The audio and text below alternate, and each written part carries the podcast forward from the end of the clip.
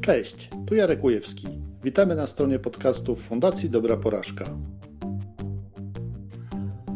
Cześć, witam wszystkich, którzy e, spędzą z nami najbliższą mniej więcej godzinę czasu przed ekranami komputerów lub telefonów lub tabletów. E, ja się nazywam Jarek Ujewski, e, jestem założycielem i szefem Fundacji Dobra Porażka. Dzisiaj mam przyjemność gościć Macieja Sasina. Witam, witam serdecznie. Najlepiej jak się sam przedstawisz, to będzie taka najbardziej wyraźna forma przedstawienia się. Jasne. Y, witam serdecznie obecnych i przyszłych słuchaczy. Nazywam się Maciej Sasin, jestem konsultantem rozwoju organizacji. Pomagam firmom dojrzewać, pomagam przekraczać bariery w rozwoju, diagnozuję, a na co dzień y, jestem wielkim fanem muzyki, y, dobrego filmu, no i swojego syna i rodziny to dla nich to wszystko robię. Okej. Okay. E, ja jeszcze tylko krótko powiem, że z kolei my w ramach fundacji podejmujemy działania, które mają pomóc e, osobom, które mm, chcą korzystać z naszych usług, z naszych informacji, które mieszczamy na stronie, mają pomóc e, szybciej, efektywniej rozwijać się dzięki naukom wyniesieniu popełnionych błędów czy przeżytych porażek. I ta seria, którą, w której skład wchodzi dzisiejsze spotkanie, które nazywa się Na cudzych błędach, e, spełnia jakby tą misję naszej fundacji. E, chcemy porozmawiać e, z Maćkiem i z innymi osobami, które znają się na określonych obszarach biznesowych lub życiowych, na temat tego, na co należy uważać działając w tych obszarach, jakie błędy można popełnić, jak się ustrzec przed popełnianiem takich błędów, ale też e, co można, jakie nauki można wyciągnąć z tych błędów, albo w jaki sposób można naprawić ewentualnie jakieś e, szkody, czy jakieś inne nieprzyjemne rzeczy, które w wyniku takich e, powodzeń, takich porażek mogą wystąpić. Maciek specjalizuje się we współpracy z firmami, z pomaganiem firmom w rozwoju, we wzroście, w organizacji. Dokładnie. Tak jakbyś w skrócie mógł powiedzieć, na czym Twoja pomoc polega? W pierwszym etapie to jest e, pomoc w zdiagnozowaniu w ogóle sytuacji, jaka jest w organizacji, czyli wchodzimy, rozmawiamy, ankietujemy od góry do dołu, można powiedzieć, wertujemy, co się dzieje w organizacji, przyglądamy się temu, co jest opisane, jakie są procesy. Zazwyczaj nie ma tego za wiele, więc e, e, pokazujemy, co można później na tej podstawie usprawnić poprzez konsulting, czasem przez szkolenia, czasem przez coaching, mentoring, wszystko zależy od potrzeby i gotowości klienta. Czasem się pomaga w rekrutacji, przygotować rekrutację, opracować strategię, no to wszystko, wszystko to, co, co jest później niezbędne do tego, żeby firma mogła się rozwijać. Jest, tak, to, jest... tak to wygląda. Mhm. A co jest e, takim najbardziej widocznym efektem, rezultatem Waszej pomocy? Jest to najczęściej jest to e, usprawnienie że finalnie to się przykłada, wiadomo, na, na kasę, czyli na, na to, że firmy więcej zarabiają po prostu, ale tak naprawdę drogą do tego jest usprawnienie komunikacji, um, usprawnienie procesów w firmie, czy w kontekście sprzedażowym, czy to produkcyjnym, czy w kontekście obsługi klienta i to, to, jest, to są takie małe często zmiany, a czasem większe, którym się zarządza wspólnie z, z pracownikami w firmie, wprowadza się, inspiruje się do, do zmian i pomaga im się po prostu implementować. Czyli to jest takie trochę dzielenie się też wiedzą i doświadczeniem i pomoc w spojrzeniu na ich organizację trochę innymi oczyma, bo to też, to też często na tym polega, że, że firmy, właściciele budując firmy często nie mają doświadczeń w wielu w innych firmach w pewnym momencie dochodzą do ściany i tą ścianę trzeba pomóc im przestawić, przebić albo usunąć po prostu i z pola widzenia, tak, przeskoczyć, jakkolwiek by to nie nazwał. Okej. Okay. Poza tym, że pomagasz firmom, no to też prowadzisz swoją firmę i to już dosyć długo, prawda? Tak, to jest firma doradczo-szkoleniowa, to nie jest niespodzianka. E, nie ukrywam też, że dużo rzeczy nauczyłem się prowadząc firmę i po prostu jak sobie tak patrzę wstecz, to chyba popełniłem wszystkie możliwe błędy, jakie można popełnić przy rozwoju biznesu, bo jeszcze nikt się nie urodził chyba takim urodzonym e, do końca gdzieś tam e, przedsiębiorcą, e, jak patrzę na swoje doświadczenie, to naprawdę, e, naprawdę mówię, nie jestem mądry, jestem doświadczony, bo jakbym był mądry, to nie byłbym tak doświadczony. Więc e, Tak, to jest, to jest dla mnie też największa szkoła, tak naprawdę, bo pracując w korporacjach, oczywiście tam też się dużo nauczyłem, później tą wiedzę oprócz do innych organizacji, też implementowałem do, do siebie i no to, to jest najlepsza szkoła, tak myślę. Prowadząc swój biznes, rozwijając go, zatrudniając ludzi, współpracując z firmami, dbając o te wszystkie obszary, które są istotne w firmie, dla firmy, no jako w sumie mały przedsiębiorca, no to wiadomo, że to jest właściwie wszystkim się człowiek zajmuje, czyli sprzedażą, marketingiem, e, i też merytoryką. No więc e, to szkoła życia. Szkoła życia, która do tej pory trwa i chyba najfajniejsze jest w tym wszystkim właśnie uczenie się na błędach, notabene. E, właśnie, a propos, e, miałem się właśnie Ciebie zapytać. Powiedz mi, czy możesz opowiedzieć tam o jakiejś, jakimś niepowodzeniu, jakiejś porażce, którą przeżyłeś prowadząc swoją działalność, która jakoś tak utkwiła Cię w pamięci? Wiesz co, no mamy godzinę, to, to tak tyle idzie. Jedną.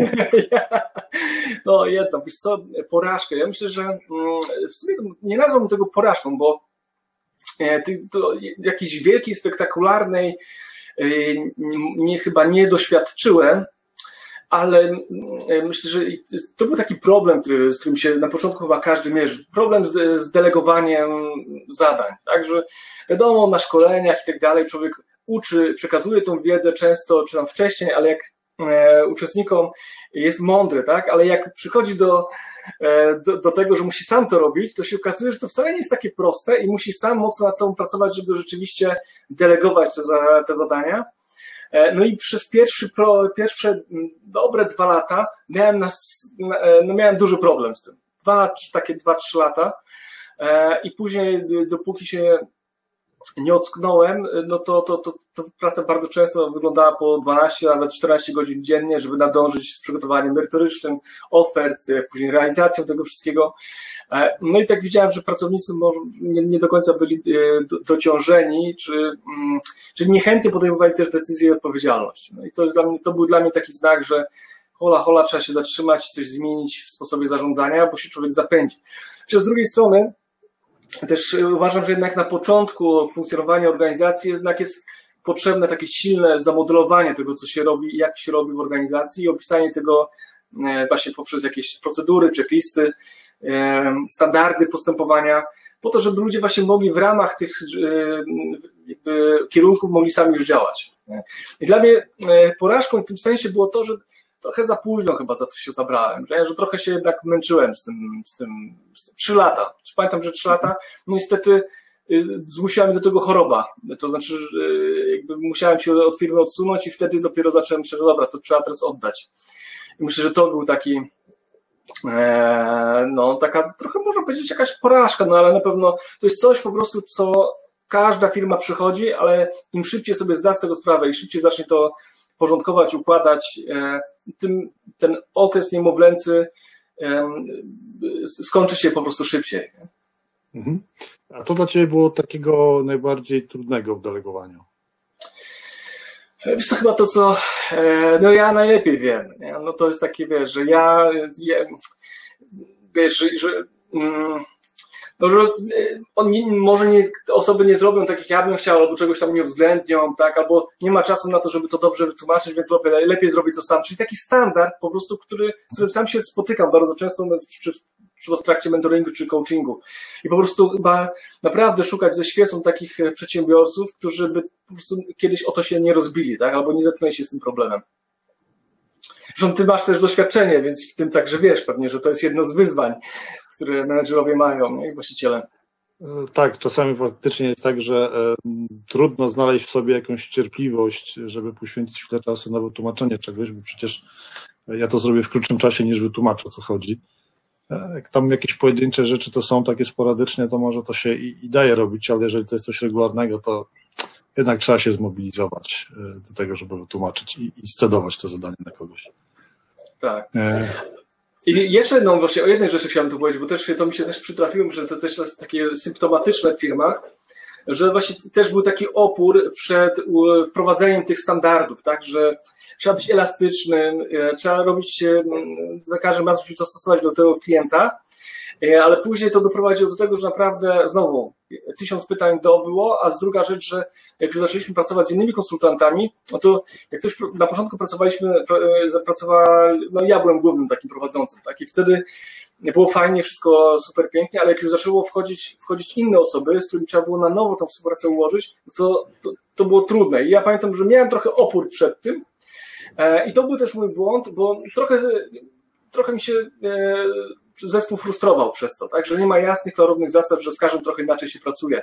I tu znowu właśnie to sobie uświadomiłem po prostu, że no, no w biznesie po prostu trzeba standaryzować, standaryzować, standaryzować, bo to jest dobre dla biznesu, dla ludzi i dla klienta tak naprawdę. Mhm. A w którym momencie, patrząc na rozwój y, biznesu, trzeba się zacząć na tym zastanawiać? Co jak najszybciej. jak najszybciej. Czyli w takim sensie, że jak już widzę pewną powtarzalność, pewne, pewne ramy, w których funkcjonuję, to już powinienem to zaczynać spisywać, opisywać i, i robić taką wewnętrzną mowę. Słuchajcie, w takich sytuacjach tak robimy. Tylko na początku wszystko nam się wydaje inne. Każde wszystko jest takie nieregularne. Nie? I nam się tak wydaje, że niektóre firmy to długo zostają jakby w tej, tej takiej bańce, że no my jesteśmy tacy specyficzni, że e, zawsze trzeba działać, e, no, być elastycznym do klienta. A kiedyś przeczytałem takie, takie, takie mądre zdanie, w, w, które właśnie mi uświadomiło w tym moim myśleniu. W książce Rozwój, e, zarządzanie cyklem rozwoju organizacji, tego Adizesa. I on napisał, że po prostu w pewnym momencie firma e, musi wiedzieć, co robi, a czego nie robi. Czym się zajmuje, a czym się nie zajmuje. A na początku mamy tą pokusę robienia po prostu wszystkiego, bo nam się wydaje, że wszystko, co przynosi pieniądze, to, pieniądze, to jest dobre. I to jest, i to jest też kolejny znowu e, błąd, który ja też to, też to wpadłem, że no, każde zlecenie się brało, nie, nie, nieważne, po prostu na klient ma zapytanie, dobra, to trzeba coś e, zorganizować, tak, ofertę, trzeba tu trenera, no, tysiąc aktywności, a później tak naprawdę okazuje się, że coś jest niepowtarzalne, e, mało skalowalne, usługa dosyć rzadka, no i tak naprawdę człowiek się narobi i nie zarobi. Nie? I mhm. to jest taka świadomość, która dociera bardzo często po latach do, do przedsiębiorców. E, no i ja to też mówię, przyszedłem e, u siebie w firmie i myślę, że chyba każda firma gdzieś to e, przechodzi, taki moment dekoncentracji, takiego łapania wszystkiego, tak? Szczególnie na początku, kiedy brakuje kasy na rozwój. Też, to też powoduje, wydaje mi się, trochę, no bo człowiek zakłada firmę z jakąś ideą, tak, że będzie coś konkretnego robił, tak? Nie wiem, czy ty zakładałeś ideą, tak. że będziesz pomagał się rozwijać przedsiębiorcom, czy z jakąś inną ideą? E, tak, tak. Ja raczej z tych ideowych przedsiębiorców. Okej. Okay. E, tak jak ja zakładałem fundację z ideą, że będziemy się zajmować właśnie tematem związanym z, z, z edukowaniem jak z pomaganiem w skutecznej nauce. I też czasami się zdarza tak, że gdzieś tam nagle jakieś rozpacze się pojawiają i, i, zaczynamy się zajmować trochę innymi tematami, bo są fajne, bo, bo, bo znalazł się ktoś, kto chciałby się czymś takim zająć. Natomiast faktycznie to jest tak, że odchodząc od tego koru, od tego koru, od tego, od tej misji, z którą zakładaliśmy po prostu taką um, firmę czy, czy fundację, e, no nagle się okazuje, że y, tracimy gdzieś y, taką sprawność działania, tak? Taką sprawność organizacyjną, bo brakuje czasu na to, żeby robić to, to na czym się najbardziej znamy. E, nie, nie, najczęściej jest też tak, że niestety, ale te takie dodatkowe rzeczy nie są jakoś tam finansowo się nie spinają, tak jak tak jakieś tam typowe, pojedyncze zlecenia, które ciężko później ustandaryzować, chociaż w jakimś zakresie, tak? Pamiętam, którymi y, współpracowałem, które miały, każda wycena, którą robiły, zresztą też o tym rozmawialiśmy przedwczoraj, każdą wycenę, które robiły, to robiły y, od nowa, tak? I poświęcają to mnóstwo czasu. Czasami pytałem prawnika o jakieś klauzule, które powinny tam być, nie, nie zwracając uwagi na to, że te klauzule zawsze były takie same na przykład. Nie? I tu jest potrzebna checklista, żeby sprawdzić, jakie klauzule powinny checklista albo po prostu jakiś szablon takiego dokumentu. Tak. No. Odpowiem Ci, że szablonów to, to ja po prostu się dorobiłem tylu, że na wszystko mamy szablony, na szablony różnych umów i, i, i, i na, na, początku naprawdę to było takie poczucie, że no wszystko się robi od nowa, nie? I to było rzeczywiście frustrujące, ale teraz to już mamy szablony e, umów do, do różnych rodzajów usług, do różnych rodzajów e, ofert, e, czy oferty do różnych rodzajów usług. Wszystko jest ustandaryzowane, i naprawdę mm, to wygląda bardziej tak jak takie repozytorium, takie klocki, z których się składa e, proces rozwojowy i to mhm. zupełnie na tym etapie jest zupełnie inaczej. No jest... Jeden z pracowników mi powiedział kiedyś, że on, on, się właściwie już teraz nudzi w tej robocie, bo właściwie wszystko jest, nawet szablony maili są właściwie, wszystko jest w szablonach, właściwie to tylko kopiuj, wklej, to co za robota głupiego, nie? No okej, okay, a teraz, bo właśnie tak, tak mówisz, e, to, czy, e, czy jest jakaś granica tej szablonowości, żeby powiedzieć, ok, odtąd dotąd to mogę działać na zasadzie szablonu, ale już w tym obszarze, no to muszę po prostu e, inaczej działać.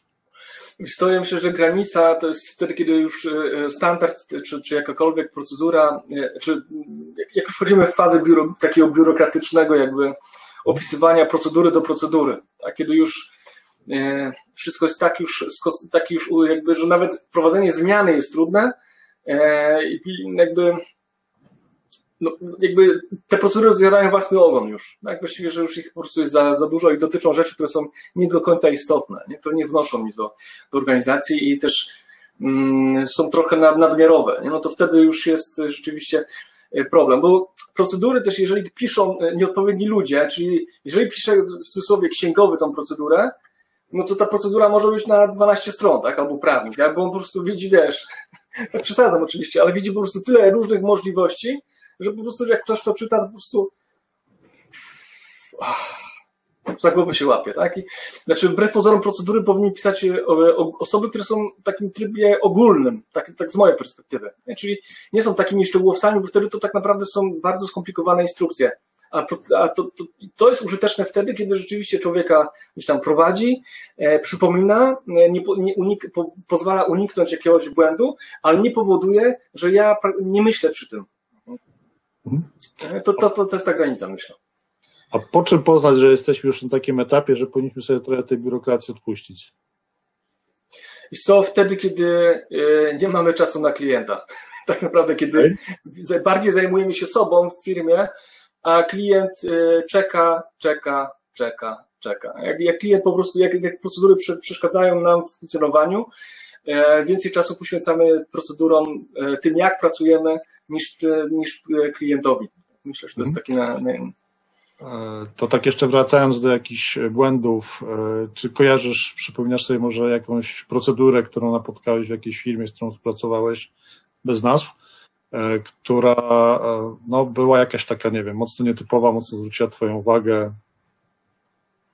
Wiesz co, teraz nic mi takiego nie przychodzi, natomiast wiesz, przypomniałem mi, bo taka sytuacja e, raczej z, z firmy, która właśnie pokazywała ten moment, że rozmawiam e, z handlowcem, którego znałem i on mówi, słuchaj, e, ja to się chowam teraz przed klientem. Mówię, jak przed klientem się chowasz? No bo ja mam tyle roboty do wypełnienia, do, do, tyle mam dokumentów do podpisania przy, przy chodzi o, o wydanie samochodu, że po prostu ja nie mam czasu na, na, na, na nowych klientów, ja po prostu się chowam przed tymi klientami. I to rzeczywiście e, przy, to, no właściwie to było przy odbiorze samochodu. Mm, to się, to, wtedy to, to się wydarzyło. Ja po prostu pamiętam jeszcze tą firmę sprzed x tam lat i później do niej przyszedłem, kiedy był już nowy taki korporacyjny właściciel.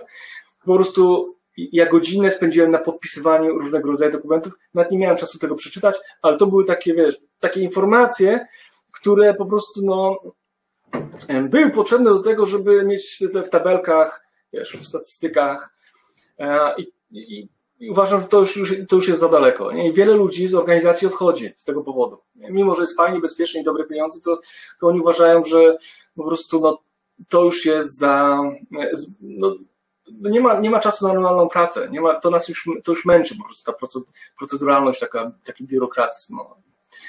Mhm. Także tu trzeba uważać, żeby nie przesadzić w drugą stronę. Ja uważam, to co użyteczne, to, to, to, to warto opisywać, standaryzować, to ma ułatwiać, ale jak to już utrudnia pracę, nie wnosi żadnej wartości dodanej, e, nic tak naprawdę nie zabezpiecza, to a jest tylko właściwie, no może być często tylko taką funkcją kontrolną dla pracowników, no to wtedy rzeczywiście trzeba sobie odpuścić. Mhm. E, pytanie, bo wiesz, z mojej perspektywy jakaś procedura, jakaś czynność, którą muszę wykonać, nie wiem, zarejestrowanie swojego czasu pracy może być dla mnie czynnością zbędną, e, może być czynnością istotną z różnego punktu widzenia dla mojego pracodawcy. E, więc jak przekonujesz na przykład, jeżeli wdrażasz tego typu rzeczy, jak przekonujesz pracowników, żeby jednak stosowali się do pewnych regulacji, chociaż oni być może na pierwszy rzut oka nie widzą, że to jest dla nich korzystne? Co, no, bardzo znaczy, często dla, dla, organizacji, nie dla nich. Może mhm. tak.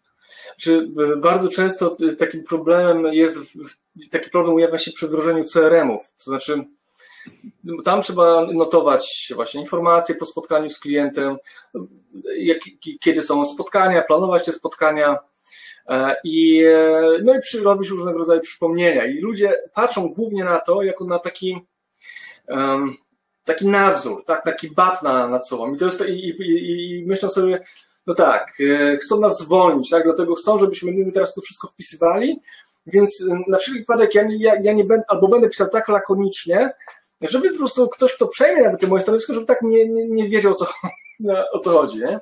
To już złośliwość jest. E, wiesz co, to tak, to jest raczej złośliwość, ale znaczy może nie tyle złośliwość, co obawa przed utratą e, takiego poczucia bezpieczeństwa w pracy.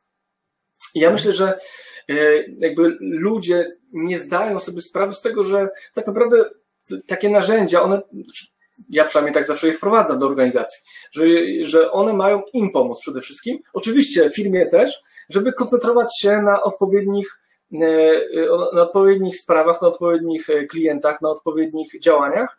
E, I żeby przede wszystkim, jeżeli chodzi o CRM, żeby ta informacja o kliencie nie ginęła, tak? Bo, żeby pamiętać o tym kliencie, bo wiesz, jak jedziesz do, do klienta, na przykład jest miesiąc maja, drugi raz możesz być w kwietniu, w, w, na przykład we wrześniu, to ty nie pamiętasz już dokładnie o czym rozmawialiście, bo tych klientów się tyle przewinęło, a dobrze byłoby nawiązać, o, o czym tam ta rozmowa wcześniejsza była, tak? A, a, I to daje taki duży też e, drive dla klienta, pozytywny, jak i dla organizacji, no i zwiększa sprzedaż dla handlowca. Każdy, każdy ma w tym korzyści, a poza tym handlowiec musi o tym wszystkim pamiętać.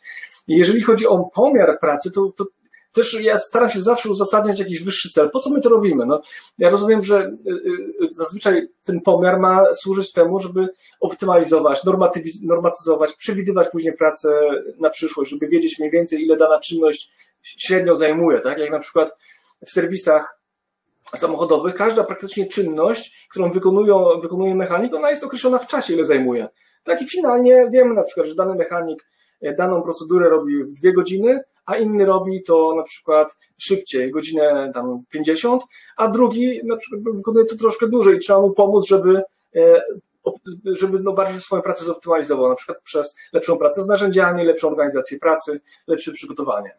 Jeżeli jakby tak, tak, tak traktujemy te wszystkie wskaźniki, normy, no to wtedy ma to sens. Natomiast jeżeli to robimy tylko po to, żeby ludziom wytykać błędy, ich tylko tam puszować, no to rzeczywiście, rzeczywiście to wtedy jest duży opór e, przed, przed, przed wdrożeniem jakichkolwiek tego typu narzędzi monitorujących.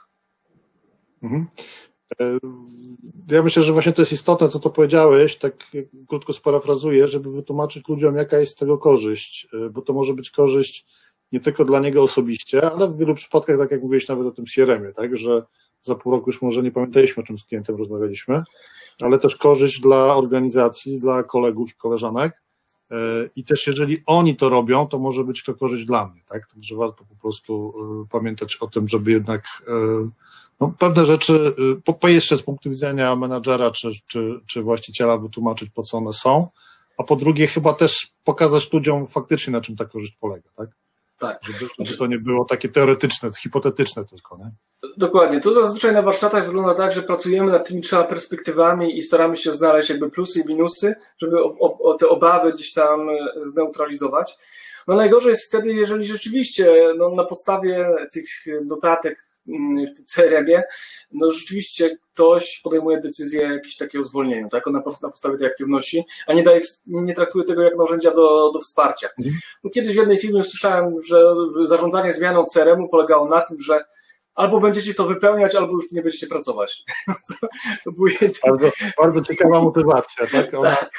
E, tak, i wiesz, no i trudno tutaj mm, mówić o jakimś takim prawdziwym zaangażowaniu. Co, co więcej, jakby nie, nie, nie wskazano tym ludziom, jak mają ten CRM wypełniać. No po prostu macie tutaj jakby no, te okienka, wpisujecie tam notatki, tam wiedzą klienci, ale takie działania zawsze trzeba zamodelować, bo jeżeli się tego nie zamodeluje, na przykład jak ma wyglądać taka głupia notatka w CRM-ie, no to później ludzie będą pisali na przykład, no byłem na spotkaniu e, handlowym, e, rozmawiałem z klientem i no i właściwie nic nie ustaliliśmy i spotkanie za następne tam dwa miesiące. I naprawdę takie notatki widziałem. Ale na raporcie, kto ile notatek zrobił, jest. No, no, to, no właśnie, no to jest pytanie, pytanie właśnie po co my to, po co my to robimy i jak naprawdę budujemy w te, tymi narzędziami gdzieś tam taki klimat zaufania do, w organizacji, no bo to jednak CRM jednak budzi duży niepokój, no jakby na to nie spojrzeć. Czyli taki, taki drażliwy temat, jakby rozumiem, w, w, pracy z organizacjami, a w szczególności z ich pracownikami. E, tak, no ale myślę, słuchaj, że w IT, ty masz dużo doświadczenia w IT, chyba jest podobnie, nie? że szacowanie tych wszystkich zadań, które się dostaje, nie? I teraz. Ale to trochę właśnie tak, jak mówiłeś o tym mechaniku. Szacowanie zadań, zwłaszcza w przypadku programistów, ale również w przypadku, nie wiem, analityków IT czy, czy, czy project managerów. E, szacowanie czasu, długości wykonania zadań, no to jest istotna rzecz i coś, co się wydarzyło, co zarejestrowaliśmy, ile czasu zajmowało. Na przyszłość e, przydaje się do estymowania, e, ile, ile coś może zająć, tak? ile, czy ile osobodni. I jeżeli to jest firma, y, jakiś software house, no to może łatwiej wycenić w tym momencie jakieś prace, a jeżeli to jest organizacja z wewnętrznym IT, no to łatwiej może sobie zaplanować po prostu kolejne inicjatywy, wiedząc ile przeciętnie zajmuje. No, dokładnie. No i tu, rzeczy. Dokładnie, dokładnie. I tu mamy taki typowy kazus właśnie, że to jest, służy do e, normatyzowania, ale też optymalizacji, tak? No bo jeżeli na przykład widzimy, że jeden pracownik robi coś szybciej, to możemy sprawdzić, dlaczego on robi to szybciej i tego drugiego, który robi wolniej, dać mu wsparcie, pokazać mu, jak można to zrobić szybciej, dzielić się wiedzą. Nie? Jakby, ja myślę, że to, to jest taki główny cel, który moim zdaniem powinien, do którego powinny służyć właśnie te narzędzia. Jakiś punkt odniesienia i do, cały czas do doskonalenia, tak? No bo to, to jest normalne, że na produkcji, jak zaczynamy coś produkować, no to ta taśma idzie wolniej, a z czasem ona przyspiesza po prostu, bo ludzie ją coraz lepiej rozumieją, znają, wyrabiają swoje nawyki, wchodzą w rutynę. Na początku jest naprawdę trudno, nie? Jakby ten, i, to jest normalne, że ta, natomiast ta, ta norma gdzieś tam rośnie i ta, ta, ta produkcja przyspiesza. Natomiast pamiętam, byłem w Niemczech kiedyś w jednej fabryce, a to byłem jeszcze chłopakiem, miałem 12 lat wtedy.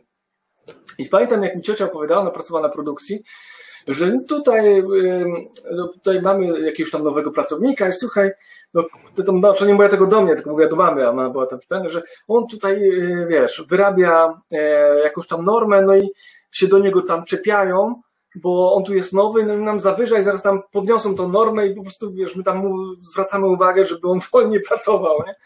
Więc tak to się dzieje, kiedy, kiedy brakuje gdzieś tam takiego zrozumienia, nie? jakby wskaźników, celów na, na, na produkcji, gdzie ludzie po prostu czują się tylko po prostu wykorzystywani. Mhm. Niezależnie chyba od, od, od firmy, tak? Że, że i od branży, w której mhm. pracują. To, to, to ciekawe, co mówisz. Ja też prowadząc e, zespoły, e, prosiłem o rejestrację na przykład tego, co robią, ile czasu zajmują, nawet nie, nie na bieżąco, bo w niektórych momentach było to trudne, ale robiliśmy sobie na przykład taki tydzień raz na kwartał, gdzie każdy faktycznie codziennie na koniec dnia miał poświęcić chwilę czasu i rozpisać dokładnie, jakie zadanie ile czasu zajmowało. E, nie po to, żeby ich jakoś rozliczyć, tylko po to, żebyśmy zobaczyli, czy nas jest na przykład wystarczająca liczba, albo czy zadania, e, czy ilość zadań, e, bo tam ludzie pracowali, współpracowali, wspierali pewne obszary biznesowe, czy to jest dobrze rozłożone, tak? Czy ktoś nie ma za dużo, ktoś inny może ma za mało, trzeba po prostu przełożyć część zadań Albo może trzeba poprosić, e, poprosić firmę, żeby jednak dotrudniła kogoś do naszego zespołu. Nie na zasadzie, że wydaje mi się, tylko na zasadzie tutaj macie dane, wszyscy robią regularnie godziny, więc może zamiast płacić godziny, warto kogoś byłoby dotrudnić. Mhm, jakoś no, nie było, no jakoś akurat tak nie było sytuacji, nie miała miejsca sytuacja, że, że wychodziło, że za mało pracy jest, zawsze tej pracy było więcej niż, niż ludzi. No ale to też był jakiś argument do tego, żeby ludzi zachęcić do podjęcia takiego, no niewdzięcznego wysiłku, bo to jest takie coś, co jest mało produktywne, umówmy się, tak, z punktu widzenia danej osoby. No, no tak, znaczy mam, masz na myśli te, te, te, te pomiary, tak? Że, że to jest no, ten czas, znaczy ten czas, który trzeba poświęcić po prostu chociażby na zarejestrowanie tego, co się e, zrobi. I, i, i co, co to było, ile czasu to zajmowało? Nie? No właśnie, no ale z drugiej strony, ja, kiedyś mnie jeden pracownik poprosił, słuchaj, bo mówi, że ja mam wrażenie, tak do mnie mówi, ja mam wrażenie, że ja jestem nieefektywny i wiesz co, posiedź ze mną po prostu cały dzień i, i, i powiedz mi, czy ja robię coś po prostu bez sensu. Nie? Czy, no i tam wykryliśmy taką jedną, e, jedną rzecz, no bo on miał takie tendencje do perfekcjonizmu i później nad tym pracowaliśmy, że on rzeczywiście trzy razy sprawdzał po prostu wszystko, żeby było dokładnie jakby tak dosyć, dosyć bardzo, to z jednej strony to jest dobre, ale z drugiej strony jakby no, to jest podwójna robota, praktycznie potrójna czasami. Um, i, i, i, i przejmował bardzo dużą odpowiedzialność, y, monitorując innych pracowników, współpracowników, co mu zabierało po prostu czas. Tak? To mm. się tam, z jednej strony to było dobre, ale z drugiej strony to tak na dłuższą metę powodowało, że ludzie trochę zaczęli odpuszczać i, i po prostu on ich, jakby zdawali się na niego. Mhm. I on po prostu im e, był takim dla nich trochę takim kalendarzem, przypomnieniem, a mu to zabierało czas, ale, ale jemu to z drugiej strony dawało poczucie bezpieczeństwa. No i e, musiał dużo tak w głowie przepracować sobie, żeby jednak zaufać bardziej współpracownikom, e, osobom, z, z którymi gdzieś tam realizował projekty, no bo inaczej po prostu też siedział długo, dłużej w robocie i, i po prostu nie mógł spać czasami. Nie? Bo, bo mm. na przykład, kurde, a czy on to na pewno zrobi, nie? Lepiej go sprawdzę, lepiej zadzwonię i zapytam. Wieczorem. Znam takie przypadki nie tylko życia zawodowego, ale też prywatnego, gdzie, e, nie wiem, rodzic woli za dziecko samemu coś zrobić, bo będzie lepiej, bo szybciej to zrobi, bo dziecko, nie wiem, nie stłucze szklanki, jak ją przyniesie z kuchni, tak? Tak, tak. Więc to, to są jest takie... taki to jest taki trochę wątek, jak w fundacji mamy, mieliśmy czasami takie dyskusje wewnętrznie czy zewnętrznie, dlaczego, dlaczego Polacy mają taki problem z przyznawaniem się do błędów czy z uczeniem się na błędach.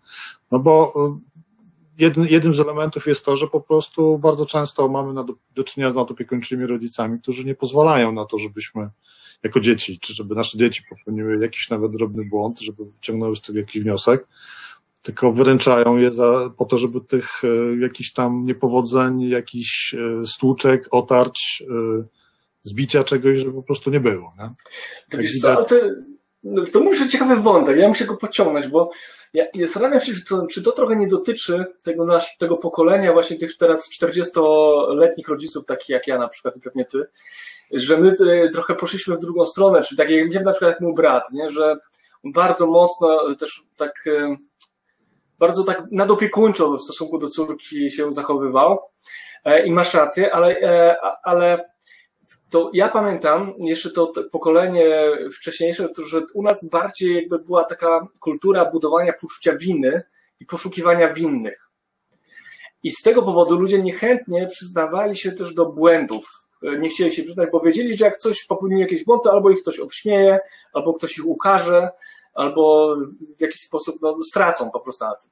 Także, mhm. także jeżeli się popełni błąd, to lepiej go zakopać i nie przyznać się, kto ja? Nie, nie, to nie ja. E, to, to ktoś inny, nie? E, albo nie wiem. Więc jakby, ja myślę, że e, budowanie jakby takiego środowiska w pracy, gdzie kultura, gdzie, gdzie porażka czy błąd nie oznacza, znaczy, że błąd nie oznacza porażki, tylko po prostu lekcję, to jest jedno z najważniejszych zadań menedżera. Bo ja przynajmniej miałem, mam takie podejście i do mnie, jak ktoś popełni błąd, to po prostu o tym mówi i okej, okay, no dobra, no to na, zróbmy coś, naprawmy to, tak? Mhm. E, zastanówmy się, albo po, pierwsze, e, co zrobić, żeby na przyszłość go uniknąć, żeby tego błędu nie powiedzieć, żeby go nie, co musimy zrobić, co musimy wprowadzić, jaką zasadę współpracy, jaką, jaki standard. Ja myślę, że jeżeli tego sposobu myślenia się nauczymy, e, no to mm, to już będzie duży krok do przodu. Jakby w, takim, w takiej kulturze radzenia sobie z porażkami, bo do sukcesu to każdy się pisze nie? Jako, jako pierwszy. Mhm. Także... To teraz połączmy to, ten wątek, o którym teraz mówimy, z tym, co tu mówiłeś wcześniej, czyli z tymi procedurami. Nie wiem, czy zetknąłeś się z takim określeniem just culture. Yy, nie? Just culture? Just Culture. E, Just Culture to jest takie podejście związane właśnie z budowaniem kultury organizacji, gdzie w momencie, kiedy e, na przykład pracownik organizacji E, popełni jakiś błąd, czy zrobi coś, w wyniku czego organizacja na przykład poniosła stratę, no to pierwszą rzeczą, którą powinno się przyjrzeć zgodnie z tą zasadą, jest to, czy to nie było, czy nie była to ewidentna wina pracownika, wynikająca na przykład z tego, że, nie wiem, działał pod wpływem alkoholu, tak? E, w, przekroczył, e, przekroczył jakieś normy, jakieś reguły, które były ustalone, które były takimi regułami bezpieczeństwa, czyli faktycznie, czy nie zrobił świadomie czegoś wbrew, e, wbrew no, takim sensownym zasadom, tak? Natomiast, albo nie zrobił tego świadomie, celowo. Nie popełnił po prostu jakiegoś tam z punktu widzenia organizacji błędu, żeby narazić ją na szkodę. Natomiast zaraz, jeżeli, jeżeli nie, no to, to, to się przygląda, co doprowadziło do tego, że pracownik na przykład popełnił taki błąd. Czy to była kwestia tego, że były źle sformułowane warunki działania, że nie zapewniła mi firma odpowiednich narzędzi, odpowiedniej wiedzy, że procedury, do których miał się stosować, nie przewidywały pewnych sytuacji, on nie umiał się odnaleźć w tym mhm. momencie, w tym, co się dzieje, że, że reguły działania na przykład były wadliwe, bo też nie przewidziały czegoś, tak?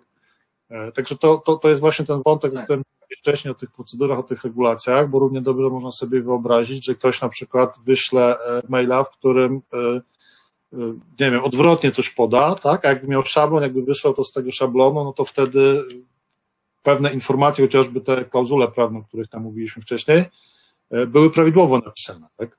Nie, nie, nie musiał ich wymyśleć sam. E, więc e, to też jest taki ciekawy temat, e, gdzie łączymy tą sprawiedliwość traktowania pracowników z tym, że organizacja jednak ponosi odpowiedzialność za to, żeby tego pracownika wyposażyć z jednej strony w narzędzia, w umiejętności, wiedzę, a z drugiej właśnie w te informacje dotyczące tego, jak powinien działać w sposób prawidłowy. Tak. Jest, no, pewnie, to jest dobry, dobry kierunek. Wiadomo, że pewnie to jest akurat takie, o tym błędzie, o którym teraz powiedziałeś, to jest taki pewnie no coś większego, nie? To nie jest coś takiego, mm, powiedzmy, no mniej znaczącego w, w pracy. Natomiast się kojarzy, to jest taka, taka anegdota z IBM-a, chyba prawdziwa nawet, może pewnie słyszałeś, tak? Że facet popełnił jakiś błąd, który kosztował firmę kilkanaście milionów dolarów, no i rozmawia ze swoim szefem, też jakiś menedżer wysokiego szczebla i no i ten menedżer, ten, ten który popełnił błąd, pyta się, słuchaj, no co, pewnie mnie teraz zwolnisz, tak? Że popełniłem taki błąd, a ten menedżer, menedżer mówi, no jak, mam cię zwolnić, jak właśnie odbyłeś lekcję, czy odebrałeś lekcję za tyle milionów dolarów, takie szkolenie? No, no i jakby to jest, to jest takie podejście, które jest mi bliskie, że jeżeli, no wiesz, jeżeli ludzie nie działają intencjonalnie, uważam, że ludzie raczej intencjonalnie nie nie popełniają jakichś tam, nie, nie robią, generalnie w zdrowych organizacjach nie robią na złość. E, to naprawdę e, trzeba tak do tego podchodzić, jako, jako, do, jako do, do lekcji. Wiadomo, że trzeba się przyjrzeć, wyciągnąć wnioski, zastanowić się, ale też e, poinformować też innych o tym błędzie, który się pojawił. Tak, żeby oni wiedzieli, słuchajcie, uważajcie, bo po prostu może to się zdarzyć, jeżeli jak w jakichś tam sytuacjach, pamiętajcie, żeby tego po prostu też nie robić, tak, żeby gdzieś spisywać też te dobre praktyki, e, zarządzać tą wiedzą na podstawie tych, tych, tych, tych, tych błędów. Nie? No, ja, ja ci powiem, że um, czasami my realizujemy jakieś takie projekty, które nie są zbyt, e, no odbywa się na przykład raz na trzy miesiące, nawet konferencja jest taką, taką konferencją, taką, takim działaniem, Czyli pamiętajcie, to nie jest rutyna. I teraz za każdym razem, kiedy się siadam do, do konferencji, to pierwsze co przeglądam to lessons learned z poprzedniej konferencji. Nie? Albo hmm. na przykład jakieś usługi, które nie realizuje się tak często. Nie? Żeby po prostu Ostatnio sobie nawet e, realizowaliśmy coś, co e, było chyba dwa albo trzy lata przerwy.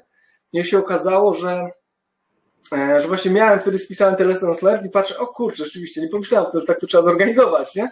I zobacz, i to jest tylko, wiesz, E, jakiś tam jeden, jeden produkt i, i wiesz, to nie są wielkie rzeczy, to nie jest jakaś e, rakieta kosmiczna, tylko po prostu trzeba to mieć zorganizowane w jakiś spójny system, ten, te informacje o projektach i gdzieś to po prostu realizować. Ale myślę, że bardzo ważne jest to, żeby mieć, mieć świadomość tego, co my robimy w organizacji, co jest, co jest ważne no i, co by, i, jakby, żeby cały czas to gdzieś tam optymalizować i doskonalić jakby w organizacji. Mhm. Ale też przyglądać się rezultatom, zwłaszcza tym nieudanym, ale sukcesem tak samo, wyciągać wnioski, co do tego doprowadziło, jak tego w przyszłości uniknąć, y, co można ominąć, y, jak podejść do tego tematu. Tak jak mówiłeś, to jest zwłaszcza istotne w momencie, kiedy coś rzadko robimy, ale jest istotne z jakiegoś tam punktu widzenia, y, więc warto, warto to mieć gdzieś tam zapisane i do tego wracać. Dokładnie, dokładnie. Nawet jeżeli to są, wiesz, targi, na przykład targi, no, targi są takim, takim raz w roku, dwa razy w roku, trzy razy w roku. No jeżeli ktoś nie ma tutaj checklist, no to za każdym razem będzie się zastanawiał, czy on wszystko zabrał na te targi, nie? I kiedyś było, pamiętasz ten e, chyba, to było w, e, kto, kto to dobry, ta firma Salesmanago, e, znaczy marka Salesmanago, nie? Co tak, tak, tak, tak, for Tak, to było to tam. było- Tak, to było w zeszłym roku. Tak. Jakoś niedawno.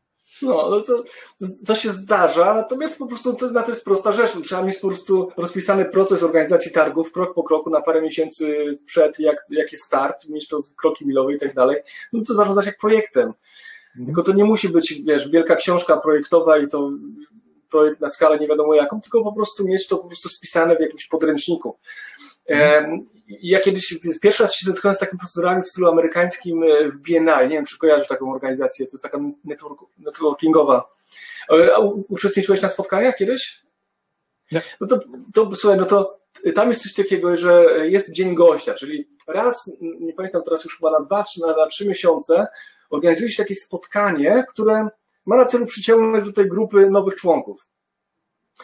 I słuchaj, my dostaliśmy ze, ze- ze Stanów taki, to się nazywało Blue Book, gdzie było opisane krok po kroku wszystko, co trzeba po prostu zrobić, łącznie podziałem na role, kto za co odpowiada, z takimi pierdołami jak kto, gdzie, gdzie są mikrofony, kto zarządza krze- krzesłami, kto wita gości, kto przeprowadza gości z jednego miejsca do drugiego, do drugiego, jak mamy z tymi gośćmi rozmawiać, po to, żeby nie, nie, nie rozmawiać między sobą. Jak stał gość y, sam, to trzeba było do niego zawsze podejść, żeby nie czuł się samotny i tak dalej, i tak dalej. Tam było 50 chyba, czy tam około tam 50 stron takiego e, właśnie podręcznika, manuala rozpisanego niemalże, wiesz, minuta po minucie, łącznie z tym, jak ma wyglądać spotkanie podsumowujące po tym. E, i, I dla mnie to było takie, ja mówię, wtedy myślałem sobie, kurde, chyba przesada, nie? Ale jak zaczęliśmy to organizować, pierwszy raz już przyszliśmy, to kurde praktycznie bezbłędnie, mówię, wow, nie? To, prostu, to działa, nie? No, tak, tak. E, A propos, a propos stoiska Salesmanego, to było na Infoszerze, jak mówiłem, i sam Infosher też działa w ten sposób, że oni się chwalą, że nigdy dwa razy tego samego błędu nie popełnili, dlatego że właśnie po każdym wydarzeniu uzupełniają sobie tego Blue Booka o, o te rzeczy, których się nauczyli z poprzedniego. No w tej chwili to jest bardzo duża organizacja. W zeszłym roku było to 7 tysięcy osób, które, które odwiedziły te targi. Natomiast no, gościliśmy jednego z, jednego z e, pomysłodawców i organizatorów e, InfoShare'a e, na Fuck Up Nights kiedyś goś, em, gościłem. Można ten znaleźć na YouTubie i właśnie Marcin opowiadał o tym, o różnych historiach, które im się zdarzały, ale też właśnie podkreśla bardzo mocno to, że z każdej historii wyciągali wnioski, każdą historię zapamiętywali nie tyle w głowie, co, co było to po prostu gdzieś zapisane, tak? Co się wydarzyło, dlaczego się wydarzyło, albo co zrobić, żeby na drugi raz się to nie wydarzyło. E, I korzystali później z tego przy kolejnych, przy kolejnych eventach, przy kolejnych wydarzeniach. Tak. No te role, o których mówiłeś, e, no to też jest czasami tak, że tam ludzie się zmieniają przy organizacji takich wydarzeń. E, Więc jak tam pracowało przy tym, nie wiem, kilkadziesiąt dobrych, kilkadziesiąt osób, no to teraz, żeby każdemu wytłumaczyć, co ma robić, to trzeba ileś czasu na to poświęcić. To lepiej dać mu po prostu taką książkę, o której ty mówiłeś i powiedzieć, słuchaj, tam masz rozdział pod tytułem e, Twoja rola. tak, twoja rola, no chciałem jakąś wymyślić śmieszno, ale mi nie wyszło. Twoja rola i, i zapoznaj się z tym, a później mi zadawaj pytania, tak? Poza, poza tym standardem, który po prostu tam jest, czy Tak. poza tymi, y, informacjami, które tam znajdziesz. Tak, to, to jest niesamowite właśnie, że to, wiesz, to jest taka wiedza, którą się gromadzi, jakby, wiesz, ze spotkania spotkania, później się wprowadza zmiany i się człowiek uczy.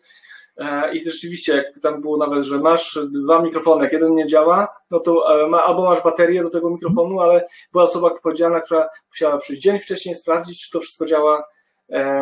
E, musiała być, znaleźć też osoby, która odpowiedzialna była za salę, no po prostu no, piękne. Ja to teraz pamiętam, nie? Zobacz, po tylu latach, nie? A to było już, e, oj, z 9 lat temu. No, 9 lat temu. No, ja też jak robiłem spotkania Fuck Up Nights, które nie były jakieś tam olbrzymimi wydarzeniami, to też bardzo szybko nauczyłem się przygotowywać sobie taką listę kontrolną na czas e, organizacji prelegentów i na czas samego wydarzenia, tak? Mhm. w, po, dlatego, że zdarzało mi się, że zapomniałem po prostu pewnych rzeczy najzwyczajniej w świecie. E, Zazwyczaj mało kto to zauważał, no ale ja wiedziałem, że jakiegoś tam elementu brakowało, tak? Nie zrobiliśmy tego, zrobiliśmy coś trochę inaczej, że to zadziałało. Tak a propos checklisty. E, Słuchajcie, e, tego nie powiedzieliśmy. Maciek jest autorem książki Checklisty dla biznesu, e-booka. Widać? Dokładnie. Widać? Widać, Tak? widać, widać. I powiem szczerze, że jak pierwszy raz zobaczyłem, jak się chwaliłeś tym na LinkedInie, to stwierdziłem, kurde, przecież to jest coś, co my, o czym my mówimy w fundacji. Mamy taką metodę 5Z uczenia się na błędach. Jednym z elementów tej metody jest to, żeby e, przygotować się na to, żeby w przyszłości tego błędu nie popełnić. I właśnie checklisty są jedną z takich rzeczy, którą bardzo gorąco polecamy, żeby takie checklisty, tam gdzie to ma sens oczywiście, przygotowywać i, i później z nich korzystać. A tu przychodzi gość i mówi, słuchajcie, tu macie książkę, ma ile ma stron? 190. 190 stron i tam jest 90 narzędzi, w tym większość to są checklisty. Yy, I, i tak po przyjrzeniu super narzędzie, to ty powiedz, dla kogo ty to pisałeś, a ja powiem, dla kogo ja to odbieram. Okej. Okay. ja to pisałem e, po pierwsze trochę dla siebie na początek, bo to było naprawdę, bo te, ja myślę, że te checklisty gdzieś, e, w ogóle pomysł się narodził z 12 lat temu dobry, e, żeby stworzyć coś takiego. Tak, I ja ten pomysł będę rozwijał. Napisałem go dla osób, które tworzą firmę i to pierwsze, pierwsze jakby, i jakby no nie mają takich doświadczeń korporacyjnych, tak? nie mają tych, tych, takich, takich, takich, takiej świadomości, jak to wszystko funkcjonuje i na co wziąć pod uwagę przy delegowaniu zadań, przy budowaniu zespołu i tak dalej, i tak dalej. Tam, no, udzielaniu feedbacku, y, przy, przy tworzeniu spotkań, przy wystąpieniach publicznych, no wszystko, co tam właściwie mhm. jest. I teraz y, zebrałem to w, w takim, taką formę, żeby po prostu ci ludzie, jak mają jakiś problem, wyzwanie, znaczy takie typowe dla prowadzenia firmy, na przykład no mówię, rekrutację czy coś, wchodzą, wchodzą no, sobie mam, na te par... To mam to, dobre to... przygotowanie do spotkania checklista, nie wiem czy ją będzie widać, natomiast pod filmem na, na, na stronie fundacji znajdziecie też link do pobrania darmowego fragmentu tego. Mhm. Dobre przygotowanie checklista i punktów kilkanaście, które warto, nad którymi warto usiąść, żeby zobaczyć, czy jesteśmy dobrze przygotowani do spotkania. Dokładnie. I teraz jakby jesteś, wiesz, przedsiębiorcą, nie, nie przeszedłeś całej tej drogi tych wszystkich e, korporacyjnych e, niuansów, tam, tam zazwyczaj się dosyć, no, no jednak człowiek się obtrzaska na szkoleniach i tak dalej. No i, i, ten, i, i tutaj ma podpowiedzi. Z drugiej strony, jeżeli jesteś HR-owcem, no to e, szczególnie w takim początkującym, no to tu masz checklistę onboardingu, rekrutacji, ale to też tak, tak samo dla przedsiębiorcy, tak jak, mhm. jak prowadzić rozmowę kwalifikacyjną, jak musisz zwolnić pracownika, to też masz checklistę, jak, jak, jak ten proces zaplanować i jak przeprowadzić rozmowę tak, żeby to było po ludzku. E, jak masz spotkanie, organizujesz spotkanie tak, żeby ono było skuteczne, to uwzględnij te wszystkie obszary, które są istotne. Czyli innymi słowy, to jest też dla, e, z jednej strony dla przedsiębiorców, z drugiej strony dla menedżerów, którzy też jakby często działają w takim niedoczasie i po prostu, żeby sobie przejrzeć, rzucić okiem, aha, dobra, to jeszcze muszę e, zrobić, to jeszcze muszę uwzględnić, tak, to muszę jeszcze sprawdzić. No z, z czwartej strony to po prostu też dla konsultantów, którzy czasami potrzebują narzędzi do tego, żeby na jakimś szkoleniu sobie coś e, przygotować. Na przykład, nie wiem, robią szkolenie z feedbacku albo z delegowania zadań, sobie mogą przejrzeć i, i po prostu, aha, dobra, to o tym jeszcze warto, żeby tam włączyć na przykład na mhm. szkoleniu, tak? Oprócz mhm. takich typowych jak Smart, no bo Smart jest taki typowy, to mam też jeszcze zaczerpnięte ze świata IT Moscow na przykład przy zbieraniu wymagań, super sprawa, a sam ją też nie, całkiem niedawno poznałem. Więc jakby tych, tych, tych narzędzi, wiesz, to ty jesteś z IT, no to, to dla ciebie to chleb powszedni pewnie, ale bardzo fajne. Nie? No i generalnie opiera się to na akronimach w dużej mierze, czyli po to też, żeby łatwo było zapamiętywać. Mhm. To jest to, taka idea. Słuchajcie, a, a z twojej perspektywy? Z mojej perspektywy jest to super narzędzie dla przedsiębiorców, zwłaszcza tych, którzy zaczynają przygodę z działalnością, ale też trochę bardziej zaawansowanych, którzy działają w dużym pośpiechu robią różnego rodzaju rzeczy, od zarządzania ludźmi, zarządzania firmą, do, do pracy przy rekrutacji, bo często jest tak, że w tych mniejszych firmach to na przykład szef czy tam właściciel tam podejmuje takie działania rekrutacyjne, e, organizowanie spotkań, tego typu rzeczy. E, dla mnie przedsiębiorca i menadżer to jest taka trochę podobna kategoria, bo nawet jak nie no, byłem przedsiębiorcą, tylko menadżerem, to też brałem udział chociażby w procesach rekrutacyjnych, nawet nie tylko do swojego zespołu. E, I często jest tak, że w pośpiechu czasami brakuje czasu, żeby usiąść i zastanowić, o czym ja chcę na tej rekrutacji porozmawiać, albo jak ja chcę to spotkanie e, przeprowadzić, e, albo jak ja powinienem rozmawiać z tą osobą, którą muszę powiedzieć, że się z nią rozstajemy.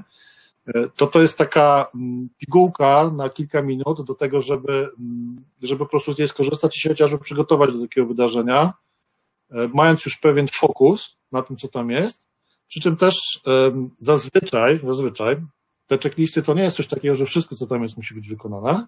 Tak. E, ale ja też bardzo często mówię właśnie przy, przy różnego rodzaju tam tematach związanych z IT, chociażby z prowadzeniem projektów, kto powinien zaopiniować projekt. I ktoś mówi, no dobra, ale jak zrobimy taką listę, to tam będzie 30 pozycji. Co teraz project manager ma chodzić do każdego? Ja mówię, nie, project manager ma się zastanowić, czy na przykład, jeżeli robi jakiś projekt, to czy powinien ten projekt skonsultować ze specjalistą od ochrony danych osobowych. Jeżeli tak. specjalista, tak, i nie ma wytycznych ten project manager, jak powinien postępować, to powinien do niego faktycznie pójść. A jeżeli projekt nie zawiera w sobie danych osobowych, nie dotyczy tego obszaru, to nie musi tego robić. Nie? No dokładnie, ale to jest właśnie checklista. Ale, ale, ale, pamięta, tak? Bo tak by sobie usiadł nad, nad kartką papieru, a raczej nad Outlookiem, zastanawiając się, do kogo by tu napisać, czy kogoś zaprosić i, i by musiał za każdym razem wymyślać, y, kto to mógłby być, nie? No, dokładnie, dokładnie. I to w tym jest... konkretnym kontekście. Dokładnie, dokładnie tak, więc y, no, no dokładnie Słuchajcie, o to chodzi, Maciek, tak myśleć. Maciek pewnie jeszcze parę fajnych rzeczy, bo to nie są tylko takie checklisty, że tam do odhaczania. Jest na przykład takie, powiedzmy, badanie pewnego rodzaju. Tutaj akurat e, trafiłem na arkusz gotowości do wdrożenia turkusu w firmie. W firmie. Można taki trochę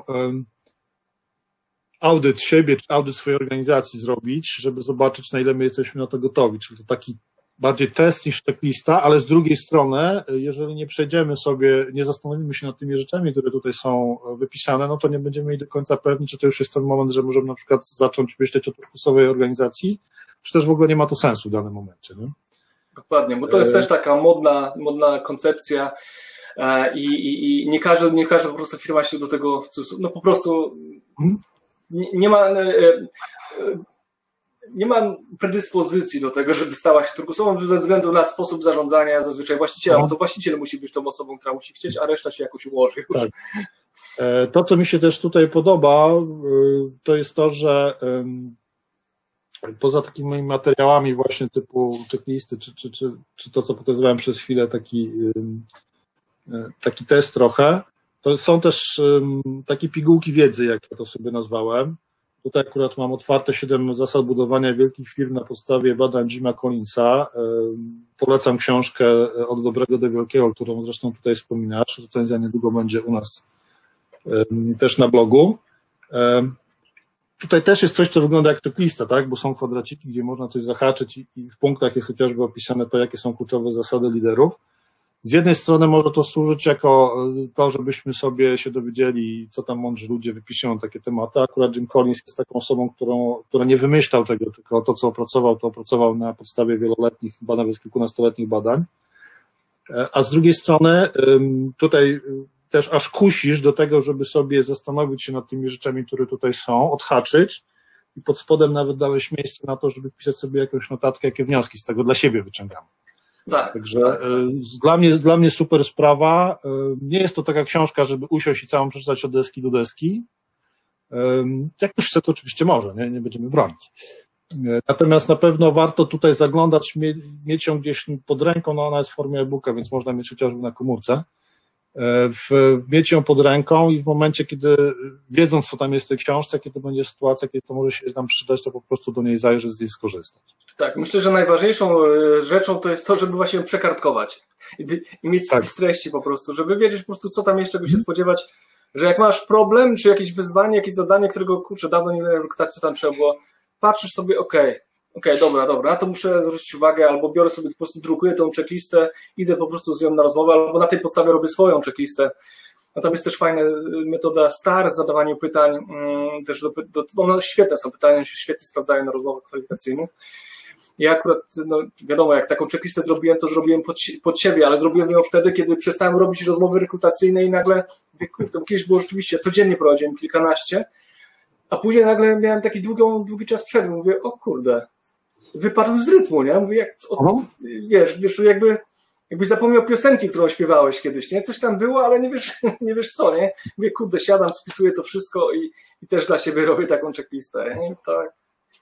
tak, tak, tak one też powstawały. Tak, tak, niektóre. tak. E, także to, to, to super, dlatego no, polecam gorąco. E, I tak jak mówiłem, jesteśmy partnerem e, tej książki. Wiesz co, jeszcze zajrzę do tych pytań, które kilka osób e, w trakcie rejestracji e, wypisało. I a propos rekrutacji. Jest takie pytanie, z czego wynikała Twoja największa pomyłka rekrutacyjna? Na czym polegała? E, wiesz co, chyba najbardziej z tego, że po prostu nie przemyślałem, kogo ja tak naprawdę potrzebuję. I, i, i właśnie brak tego przemyślenia na początku mm, spowodował, że po prostu wybraliśmy nieodpowiednią, nieodpowiednią osobę. To jest jedna rzecz.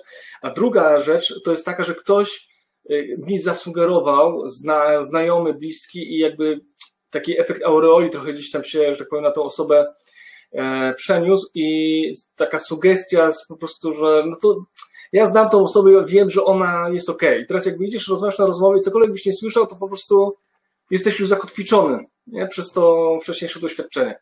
No i to e, myślę, że to jest najważniejsze, żeby iść, iść trochę na jak taka, spojrzeć na człowieka jak na białą kartkę, nie? żeby nie mieć założeń w głowie, bo to te założenia nas po prostu Yy, bardzo torpedują. No, podam przykład jeszcze, to, to był też ciekawy przykład właśnie. Rekrutowaliśmy do, do Porsche, do na dyrektora oddziału i, przy, i przyszedł e, facet, który taki CV, to było takie e, ja byłem też niedoświadczony jeszcze wtedy, nawet nie wiedziałem, co to znaczy National Sales Manager i tam było National Sales Manager JJ. I kurde, to takie, wiesz, JJ, a to się okazało, że to Johnson Johnson, nie? to już korporacja międzynarodowa. Pamiętam, że było takie bardzo słabej jakości zdjęcie i ten w ogóle wygląd tego, tej cv był taki, mówię, ojej, no po prostu masakra, nie? Co to za koleś jest w ogóle, nie? Ale to właśnie takie moje właśnie pierwsze wrażenie wynikające z braku doświadczenia też, tak? Jakbym wczytał się, jakbym rozumiał wtedy jakby co tam jest e, napisane, to bym zupełnie miał inne założenia, tak, do tego, więc do, tego, do tej osoby. No dobra, ale wrzuciłem ją do takiej zakładki być może, no i później nam brakowało do tego, mówię, a zajrzę tam jeszcze, patrzę, no jest. Zaprosiliśmy go i okazało się, że po prostu facet jest bomba, nie, petarda, no doświadczony korporacyjnie, zakochany w autach, po prostu chciałby odejść z farmacji i trafić do, realizować swoje, marzenia w Porsche, nie, i się okazało, że takiej osoby szukamy po prostu, nie. No i później on rzeczywiście ten oddział rozhulał w Poznaniu, że Warszawy wyprzedził praktycznie, nie? jeżeli chodzi o sprzedaż prawie e, aut. Więc to, to, to było niesamowite, nie? że e, więc trzeba naprawdę mieć otwartą głowę w trakcie rekrutacji. Nie, nie starać się naprawdę nie, nie zakładać zbyt wiele, bo no, ja czasami mam taki dylemat, bo jak e, przychodzi na spotkanie, na rozmowę rekrutacyjną ktoś, kto jest znany przez kogoś dookoła mnie, no to też ludzie często chcą coś o nim opowiedzieć, natomiast e, z jednej strony wolałbym sam poznać tą osobę, a, e, a z drugiej strony takie powiedzenie może mi pomóc zadać właściwe pytania chociażby. Nie? Mhm. Też zawsze trzeba się zastanowić chwilę nad tym. Ja pamiętam, że jak e, przychodzili, bo bardzo często przynosili do mnie ludzie CV-ki ze znajomymi właśnie, ja zawsze mówiłem, dobra, słuchajcie, ja, ja chętnie z każdym się spotkam, zwłaszcza, szczególnie jak to jest osoba z polecenia, ale po prostu dajcie tylko tą CV-kę i po prostu nic mi o tej osobie na przykład tutaj nie mówcie, e, dlatego że ja chcę po prostu wejść bezzałożeniowo na, na, to, na to spotkanie, bo i tak sobie wystarczająco dużo założeń robię na podstawie zdjęć i wyglądu CV-ek e, w głowie, więc no, bezzałożeniowość i taka czysta głowa, myślę, że to jest najważniejsze. Mhm. A, a, nawet po takiej rozmowie można się kogoś dopytać, jak się człowiek czegoś dowie, to przecież jeszcze zawsze może dodatkowo się później z taką osobą porozumieć. Dokładnie, wtedy dokładnie to jest ta kolejność lepsza jest. No. Dobra. Następne pytanie. Jeść mało, ale sukcesywnie, czy szybko i łapczywie? Jak gospodarować zasobami pieniężnymi w firmie? A tu już jest kwestia strategii. Ja jestem zwolennikiem jednak ostro, ostro, ostrożnego, przemyślanego działania, chociażby dlatego, że właśnie co jakiś czas mamy takie sytuacje jak teraz, że przeinwestowanie po prostu może nas pociągnąć e, w dół. Ja uważam, jestem zwolennikiem organicznego wzrostu, nie jestem zwolennikiem takiego pompowania firm, e, tak jak startupy często mają taką sytuację, pozyskają kasę i jakby tu mają trudność jakby z jej e, wydaniem z wydaniem, ale to takim racjonalnym, jakby podejściem do, do, do, do działania. I wiesz, pieniądze się kończą, a cele nieosiągnięte. I to jest, to jest, ten, to jest ten problem, więc łatwo, łatwo przeinwestować. Ja podziwiam te firmy, które organicznie z własnych środków bardzo często inwestują ewentualnie przy małym takim um, pomocy kredytu, e, dlatego że um, wtedy się człowiek naprawdę liczy z każdą złotówką i rozumie jakby jak, jak, jak ten biznes funkcjonuje, co działa, co nie działa. A jak cały czas dosypujemy trochę tak jak do spółek na przykład polskich, węglowych, no to tak naprawdę wiesz o co chodzi, nie? że mhm. e, trudno tak naprawdę mierzyć efektywność tej organizacji działań w nich. Więc ja jestem, to jest taka moja filozofia, ale wiem, że są też inne, tak? że, że właśnie lewarowanie, pompowanie e, i, i e, ale to jest wtedy zupełnie e, czy, wiesz, to jest też takie powiedzenie, czy powiedzenie, mm, by osoby, które same doszły do, do sukcesu w biznesie, to one zupełnie patrzą inaczej na pieniądze niż te osoby, które później ten biznes przejmują. I mówi, jest takie nawet chyba niemieckie powiedzenie, że w pierwszym pokoleniu w pierwszym pokoleniu miliarder czy milioner, w drugim pokoleniu e, mm, Lovelas, a w trzecim e, pokoleniu e, bankrut, nie? czy tam żebrak. Nie? Okay. I, I to wiesz, to tak to pokazuje właśnie, że zupełnie inaczej jest, jak, jak ty te pieniądze sam wypracujesz i rozumiesz, jakby skąd one się biorą, a jak to odziedziczysz i masz wrażenie, że one się biorą z nieba, nie? Spadają mm. po prostu, nie? Że, więc ja dziś mam taką gdzieś tam wewnętrzne, wewnętrzne przekonanie, że tutaj no, organiczny wzrost jest, jest trudniejszy, ale, ale z drugiej strony daje dużą satysfakcję. I są firmy, takie nawet e, startupowe, które właśnie widzę też idą w takim kierunku, że nie chcą żadnych tam funduszy angażować i wolą, wolą sami budować, żeby też być, żeby rzeczywiście być autorem tego, tego, tej, tej, tego, tego biznesu i tego sukcesu finalnie. Ale to nie zawsze jest na to kasa, żeby skalować, nie? Jakby. Mm. No, natomiast ja też miałem parę razy w życiu taką refleksję, że może jakbym w jakimś momencie czasu, e, nie wiem, pożyczył, znalazł albo wydał więcej pieniędzy, to może by coś e, poszło lepiej. A z drugiej strony, no to ostatnie miesiące nauczyły, e, myślę, wszystkich nas trochę pokory, jeżeli chodzi o inwestowanie i pokazały, że no takie podejście może nie, nie powoduje, że tam nagle obrastam w kokosy, ale przynajmniej bezpiecznie jakąś tam suchą nogą też z fundacją nawet przeszliśmy, e, ponieważ e, no nie zainwestowaliśmy za dużo w pewne, pewne pomysły, które po prostu mieliśmy wcześniej. Nie? Tak, wiesz co, i tu w ogóle jest taka ciekawa też historia, że kurde, naprawdę możesz na przykład zrobić wiele rzeczy dobrze, a mimo to po prostu przyjdzie coś, na co nie masz wpływu i o. po prostu się to wszystko wykoleje. Możesz świetną firmę transportową zbudować, jak Buksi, najbardziej się żałuję Buksi, zaczyna się golić. Taki, naprawdę liczyłem na to, że właśnie będzie wreszcie polski jednorożec kiedyś tam. E, I tak kibicowałem im. E, e, I, no i zobacz, no i musieli zwolnić chyba ze 150 osób. I to, ja słuchałem wywiadu z, z założycielem. No naprawdę no bardzo współczułem. Jakby mhm tej, tej sytuacji, ale mam, mam nadzieję, że to się odrodzi, od, odrodzi i, i, i, wrócą z powrotem na tą ścieżkę wznoszącą, bo świetny pomysł mieli. Znaczy z, Stefan Batory, czyli jeden z, jeden z zarządzających Buxi ostatnio mówił, że właśnie bardzo duże wzrosty w tej chwili mają w momencie, kiedy zaczęto zdejmować pewne restrykcje. Więc pewnie gdzieś tam na ścieżkę wzrostu wrócą, jeżeli nie odwróci nam się sytuacja. Tak? Trzymam no. E, trzymamy kciuki. E, przesympatyczna osoba, którą poznamy, jak występowaliśmy na jednej scenie na Fuck Up Nights. No, no fajnie, to, to e... bardzo do, fajne doświadczenie. Tak.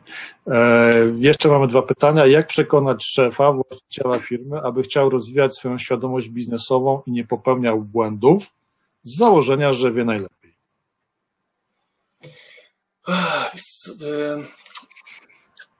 To jest trudne, to jest trudne, to jest trudne pytanie, dlatego że rzeczywiście, e, jeżeli ktoś nie chce, jeżeli ktoś nie ma tej świadomości, e, i nawet jeżeli dostaje e, prawdę albo fakty między oczy, to, to no, nawet często nie chce, nie, chce, nie, chce, nie chce słuchać, to z takimi osobami naprawdę jest bardzo trudno. Natomiast tak ja mam dziś swoją po prostu na to, na to, na to sposób, że takich osób po prostu najlepiej przemawiają pieniądze. To znaczy, wszystko to, co, to, to co im chcemy pokazać, trzeba im przełożyć na, na, na, na więcej kasy i na mniej kosztów. I po prostu to, to, i widzę, że to, to najlepiej działa po prostu.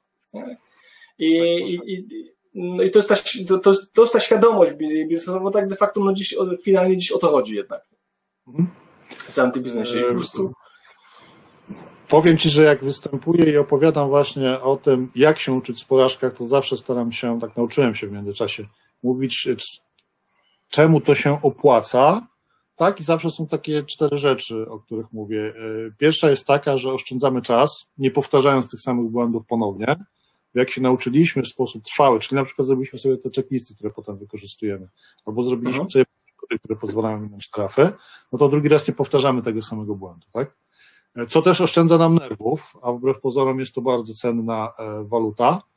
E, święty spokój jest bardzo cenną walutą, tak? Nerwy zakłócają e, ten święty spokój. Mm, oszczędza nam to wszystko również pieniądze, no bo czas zainwestowany w poprawianie błędów, usuwanie ich skutków jednak przekłada się jakoś tam na finanse. No a są takie branże jak medycyna czy lotnictwo, gdzie wprost takie, takie uczenie się na błędach ratuje po prostu zdrowie i życie ludzi. Dokładnie.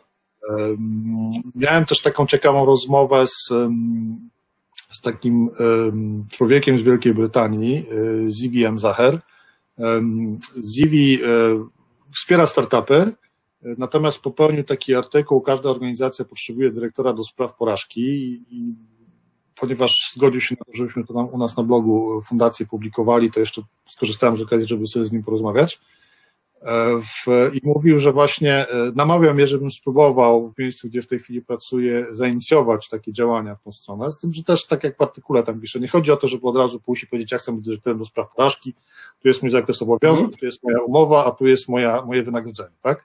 Tylko chodzi właśnie o to, żeby znaleźć takie miejsca, gdzie można wykazać, jak e, na przykład przerwanie jakiegoś nieefektywnego projektu, jakie może dać konkretne oszczędności, konkretne pieniądze tak? I na takiej podstawie osobom, osoby zarządzające przekona, przekonać, że warto, żeby ktoś poświęcił może niekoniecznie cały etat, ale jakiś tam wycinek swojego czasu pracy. W przypadku projektów to może być na przykład jakaś tam część pracy osób zarządzających biurem projektowym, żeby patrzeć też na to, co się dzieje. Czy na przykład jest sens kontynuować dany projekt.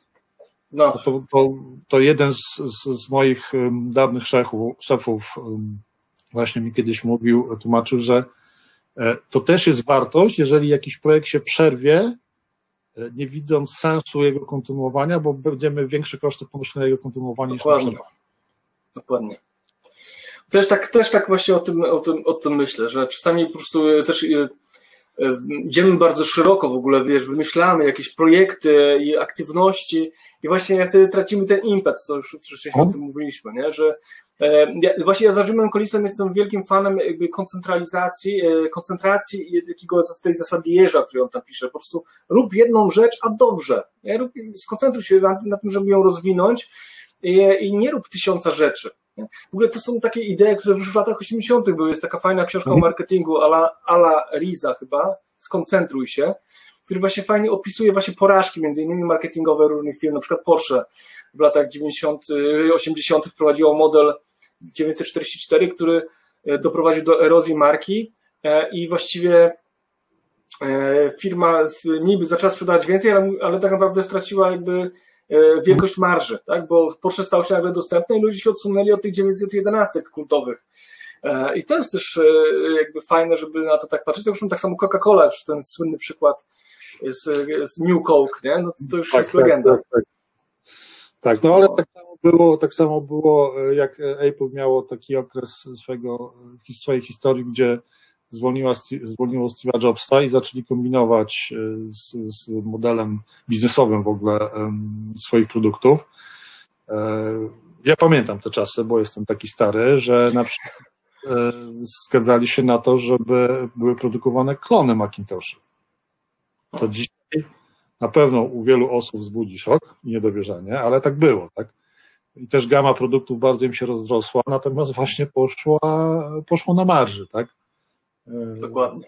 Dokładnie. To jest, jest właśnie takie lekcje, słuchaj, takie właśnie lekcje, które warto od tych nawet dużych firm, czy nawet mniejszych e, wyciągać, no bo mówię, ja sam też te błędy popełniłem, w tym sensie, że też rozbudowałem portfolio produktów, a później trzeba było to wszystko, mhm. e, jakby, no, każdy produkt gdzieś, no, do każdego materiału szkolnego, ćwiczenia, e, no, całe te opisy tego wszystkiego realizacyjne i tak dalej, to strasznie ten. A później się okazało, jak się przyjrzałem, że z całej puli to tak naprawdę rotuje 5-10%, nie? I tak naprawdę na tym trzeba byłoby się skoncentrować. A człowiek po prostu całą ławą chciał pójść i światem zawładnąć, nie? tak, tak, tak, tak. To ja myślę, że to jest temat na oddzielną, bardzo ciekawą rozmowę. Zostało nam jeszcze ostatnie pytanie. O, bardzo ciekawe. Mhm. Jakie są trzy najważniejsze rady, rady, jakie dałbyś sobie samemu w dniu, kiedy rozpoczynałeś swój biznes z perspektywy Twojego dzisiejszego doświadczenia i wiedzy? To już właśnie przed, przed chwilą powiedziałem, skoncentruj się, skoncentruj się e, i i chyba, nie, ja pamiętam, że na tą książkę skoncentruj się, to ćwiczyłem na szybkim czytaniu, kiedyś chodziłem na kurs szybkiego czytania, który się okazał porażką, ponieważ mam astygmatyzm, nie mogę się nauczyć szybkiego czytania, ale bardzo się starałem. I, i okay. tam tą książkę skanowałem i pamiętam, że tam była taki, taka technika i po prostu e, wiem, że e, to tak poważnie, koncentracja na na, na obszaru działalności tak, żeby, bo, żeby można było wokół tego budować markę, żeby był przy, przy, czysty przekaz marketingowy, e, no bo weź na przykład ten Booksy, tak? No właściwie to narzędzie to możesz zastosować nie tylko w kosmetyce, ale możesz go, nie wiem, nawet zastosować, nie wiem, w warsztacie samochodowym, nie? Ale oni nie robią wszędzie. Banki w tej chwili też to narzędzie stosują. Yy, tak, ale wiesz, ale no ci się kojarzy po prostu, wiesz, jak myślisz, to od razu myślisz branża. No. I to jest właśnie fajne, że, że, że właśnie łatwiej zbudować markę, łatwiej zbudować procesy zarządzać nimi, a jednak na pewnym etapie, jak już, szczególnie jak zaczyna iść, no to rodzi się taka, taka w głowie myśl, a może byśmy jeszcze to zrobili, a może to zrobili. I, i wiesz, i tak nagle zaczyna ci brakować czasu i, i rozdrabniasz się na te projekty, zamiast robić jedną rzecz, a dobrze, nie? I po prostu Jim Collins, ten Al, Al Rees i, i wiele innych właśnie mówi o tym, żeby się jakby koncentrować na, na jednym i robić to po prostu dobrze, bo jest łatwiej, szczególnie dla małych przedsiębiorców. Tak, to, to tutaj polecę książkę Collinsa, jak upadają giganci. E, znajdziecie to też świetna.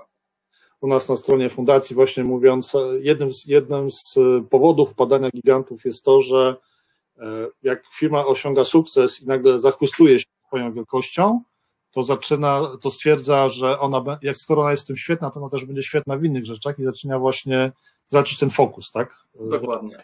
Różne rzeczy, zamiast koncentrować się na tym, na tej jednej, którą robi najlepiej, którą uwielbia po prostu robić. Tak. To jest to zasada Jarza, o której mówiłeś, o której też zresztą w, w książce o, o checklistach biznesowych możecie poczytać. Tak. Jest jeszcze jedna książka Collinsa, o której nie wspominaliśmy, Wielcy z wyboru.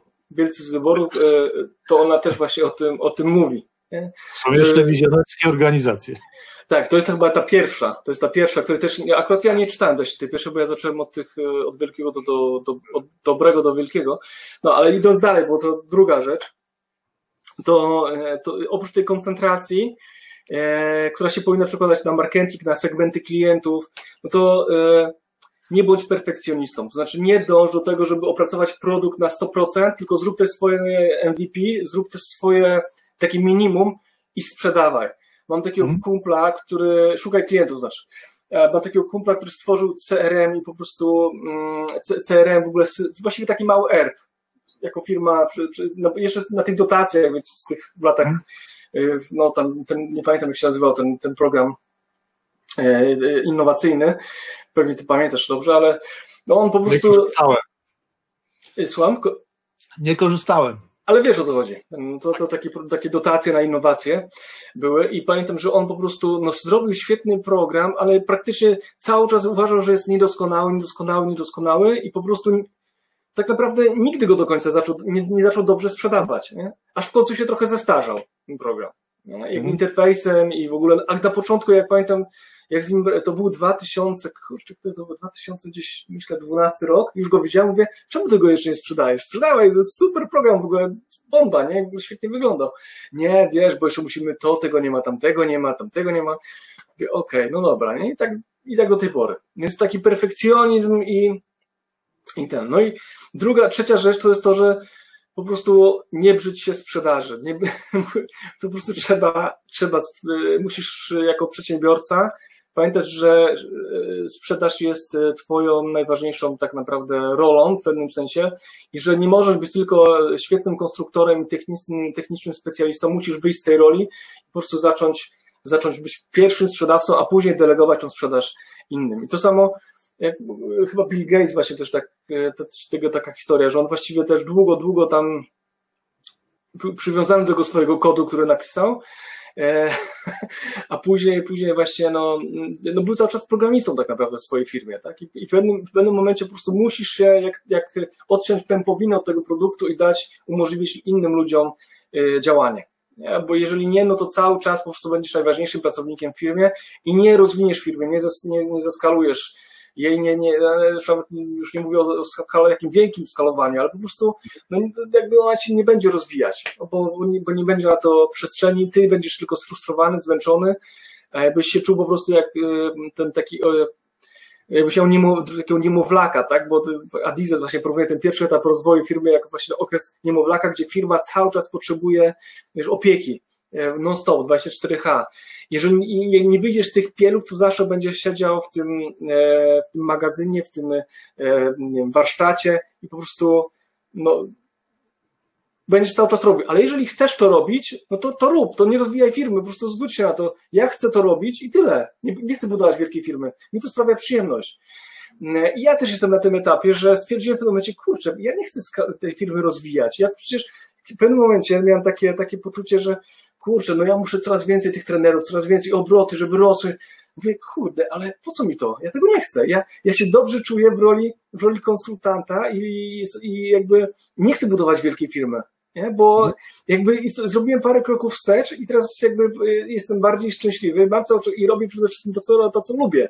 Firma jakby ograniczyłem jakby ilość e, konsultantów, z którymi pracuję, co mi zwiększyło jakby pole do standaryzacji. E, E, działam sobie z tymi, którymi się dobrze po prostu dogadujemy do, i, i do, rozumiemy już bez słowa, już wszystko mamy wystandaryzowane. E, I, i, i, cały czas jakby optymalizujemy, automatyzujemy procesy i nie musimy budować wielkiej firmy, nie? żeby, e, czyli innymi słowy, po prostu musimy określić tak naprawdę, co my chcemy, tak? bo uważam, że budowanie firmy, takiej wielkiej firmy, to jest, to właściwie ludziom się wydaje, że oni będą, jak już budują to firmę, to już wtedy pojadą sobie na Hawaje, nie? Ale hmm. tak nie jest. Ja nie znam, ja naprawdę mam wśród swoich klientów ludzi, milionerów, yy, którzy po prostu no, mają wielkie biznesy, tak? Zatrudniają setki, tysiące ludzi. I co oni robią? Nie siedzą sobie w, w ciepłym y, pokoiku, czy tam nie, na, na wakacjach, tylko odbierają telefony, sprzedawać, kupować, nie? tylko po prostu normalnie pracują fizycznie, tam, w tej firmie. Hmm. I teraz, jeżeli ktoś myśli z takimi założeniami, e, wychodzi z takimi założeniami, to naprawdę e, warto się zastanowić, czego my tak naprawdę chcemy. Jeżeli e, nie zależy nam na, na czymś budowaniu czegoś tak wielkiego, to skupmy się na czymś, co nam po prostu da frajdę, przyjemność, zaspokoi nasze potrzeby finansowe, a nie będzie, bo później niestety firma staje się trochę taką kulą u nogi, tak, że jesteśmy trochę niewolnikami tego we własnej firmie tak naprawdę. Mhm. Bo firma to są, to dla, mówię, to jest dla komandosów, nie? To, jest, to jest po prostu duża firma, im większa, tym większe problemy, tak? I było fajnie, na, na, fajni klienci, a później nagle przychodzą korporacje, nagle się okazuje, że e, teraz negocjuj wziąłem zakupu korporacji, to jest w ogóle kolejna, wiesz, kolejny poziom, nie? I mówisz, o kurde, jak to robić, nie? I znowu musisz kombinować, nie? I znowu masz problem, tak? A ci nie spóźniają się z płatnościami pół roku, teraz się zastanawiasz, już nie masz ZUS-u za 1500, tylko masz tam 150 tysięcy tego ZUS-u, nie? No i, i tak to wygląda.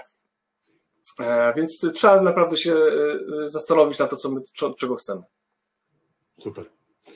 No dobrze, słuchaj, e, dziękuję za super rozmowę. E, dosyć szeroko, ale myślę, że bardzo mięsiście, bardzo konkretnie.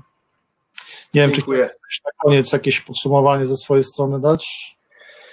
Wiesz co, e, by, by, tak myślę sobie, że chyba najważniejsze to być szczerym w ogóle i umieć przyznać się do, do błędu i do tego, że nie jesteśmy doskonali i szukać pomocy, e, inspiracji, szukać mentorów, patrzeć na tych ludzi, którzy już gdzieś doszli, a gdzie my zmierzamy. I, i co też nie powiedziałem o tym, ale E, też myślę, że e, szczególnie na początku filmy e, jakby też sam nie do końca byłem otwarty na jakiś taki konsulting, jakieś takie działania zewnętrzne, żeby zobaczyć, jak to inni robią. I teraz pewnie bym to zrobił inaczej, że, że nie, nie, mm, nie warto oszczędzać na, na coachingu, na mentoringu, na konsultingu, dlatego że ktoś można przeprowadzić e, z tego miejsca, w którym e, jesteśmy dużo szybciej, po prostu otwierając, pokazując e, błędy, które sam, które, które sam popełnił. I ja myślę, że, że, że, to, że za dużo chcemy sami zrobić i żebyśmy nie, nie obawiali się, bo rzeczywiście te porażki później mogą nas frustrować i, i męczyć, także szukajmy wsparcia, szukajmy jakichś właśnie aniołów biznesu, nie wiem, to są takie fajne programy, takie, jak to się mówi, akceleracyjne, nie? Chyba E, Akceleracyjne, mentoringowe też są takie programy. Tak, tak. Po prostu powinniśmy z tego korzystać na jak najwięcej, tak? Otworzyć się, bo nie, nie, nie obraź się, ale ja mam wrażenie na przykład w IT, że, że, że często jest tak, że po prostu ludzie są tak inteligentni, że na, na wszystkim się znają, nie? Trochę jak jakoś, wiesz, wiesz o co chodzi, nie? Klątwa wiedzy, no. Tak, że tak, ale że wiesz, że jak znają tak dobrze, mają takie bardzo wszystko, wiesz, logiczne, poukładane, no to, to y, wiesz, mają tą wiedzę o programowaniu, że wszyscy sobie czują się tak jak Steve Jobs, bogami niemalże, nie? No to, to później jakby zapominają o tym, że no kurczę, no jestem w tym świetny, ale tutaj jednak muszę pewne rzeczy jednak y, nie muszę wszystkiego sam odkrywać, tak? Nie muszę, ja bym do tego doszedł, że jestem inteligentny, tak? Ale, ale czy ja mam czas na to, żeby to wszystko o, o, jakby poznawać i otwierać, y, te, te drzwi, które ktoś wcześniej otworzył. Więc po prostu tutaj to myślę, że jest taka, takie ważne, żeby nie bać się prosić o pomoc, otworzyć się na, na innych. I nie bać się przyznać do tego, że czegoś nie wiemy, że popełniliśmy błąd, tylko po prostu okej, okay, no, fuck up. To się zdarzyło i trzeba, po, trzeba po prostu to przełknąć, poprawić i iść dalej, nie?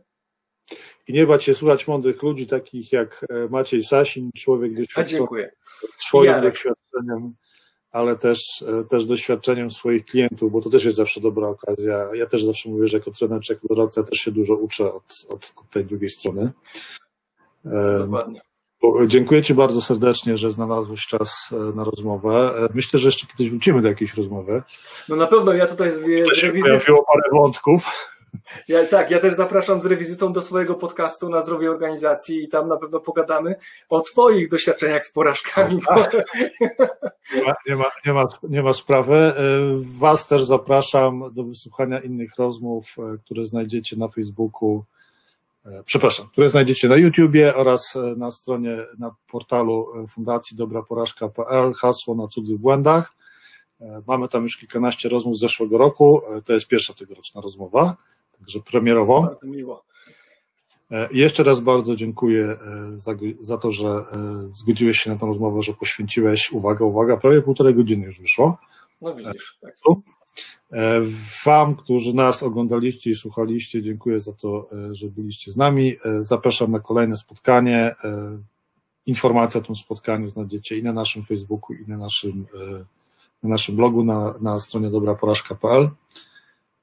Jeszcze raz Maćku, dziękuję bardzo. Ja też dziękuję, dziękuję słuchaczom, że, że zostali z nami do końca. No i do, do usłyszenia, do zobaczenia. Cześć. Dziękujemy za wysłuchanie naszego podcastu. Jeśli szukasz innych ciekawych materiałów, zapraszamy na stronę dobraporażka.pl.